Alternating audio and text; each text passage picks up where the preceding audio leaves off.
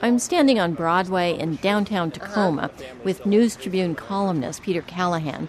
He grew up in this city. So this says right here... We're looking down at a plaque. Commemoration of George Francis Train's record around-the-world trip. It's honoring a publicity trip by George Francis Train. Point of departure and return, March eighteenth, eighteen ninety. Train, you may recall, was a sort of Mark Twain wannabe. The people of Tacoma were the first to discover me. An East Coaster who, in the eighteen hundreds, championed a railroad for Tacoma and began throwing around the term City of Destiny.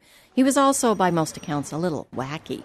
Callahan jokes that as far as saddling Tacoma with the City of Destiny label... You, you've got a motto that was crafted by a crazy person. I think that's a bad place to have started from. Train also, as you hear in this reenactment from K P L U's Nick Morrison, helped fuel animosity between Tacoma and its sister city to the north. Seattle, Seattle, death rattle, death rattle.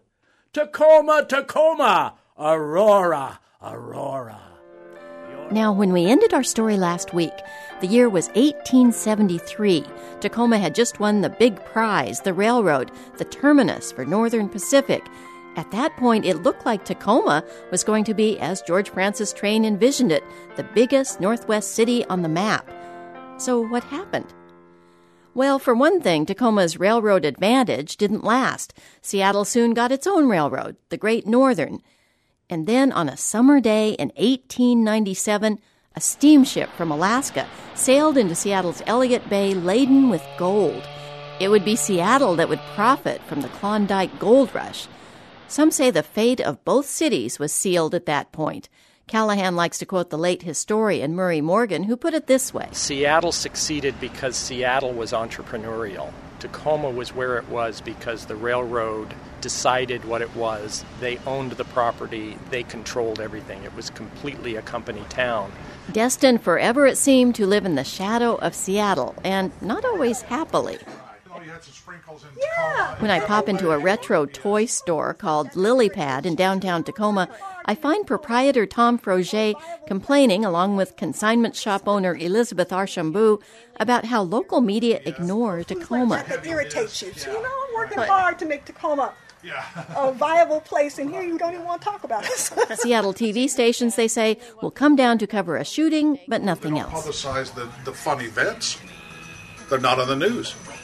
But in Seattle, they would. Tacoma has faced other challenges. Its industrial aroma gave it a reputation it didn't want.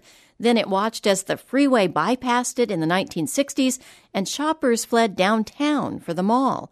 Peter Callahan says over the years, Tacoma seems always to be trying to turn things around with what he calls the economic development scheme of the day. From where we're sitting, we can see a lovely corrugated concrete parking garage. That was the early seventies version of that. Blocks were raised to build the massive garage. Recent efforts to revitalize the city have been far more successful. They celebrate the old rather than tear it down. nineteenth century brick warehouses have been turned into the U W-Tacoma campus. Historic theaters have been refurbished. There's a museum district. Still, there always seems to be a sense the city hasn't quite reached its destiny. I thought that Tacoma's motto should be the Renaissance City because we've had so many of them. Callahan says every five or ten years the media will travel to Tacoma to report on the city's Renaissance, only to return a few years later to declare the Renaissance over. He says he's often thought that you could measure the economy of Tacoma by whether Seattle and Portland media were calling us gritty or formerly gritty. Welcome to the twenty-sixth Annual City of Destiny Awards. So back to that motto, City of Destiny. Does it still make sense for Tacoma? Historian and architect Michael Sullivan thinks so. Well, I think there's a bit of wit in it. Um, I like the idea. There's something old-fashioned about having a slogan. And he says it fits in a way because it's Tacoma's past that could be its salvation. For example, back in nineteen sixty, being bypassed by the freeway was seen as a big blow, but... It preserved the character of the downtown and the neighborhoods.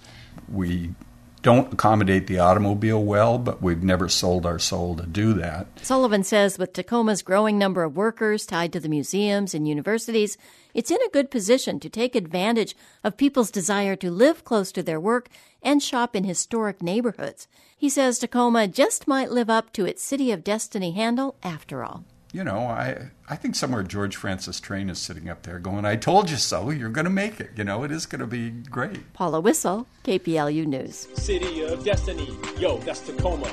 You know what? I love Tacoma. From the commencement bay to our baseball team, that's triple A. Yo, and if you want to play, put the top down and go cruise roasting way. Remember ten things I hate about you? It's a movie based on the Taming of the Shrew. It stars Heath Ledger. He plays Patrick Verona. Guess where it's filmed? In the city of Tacoma.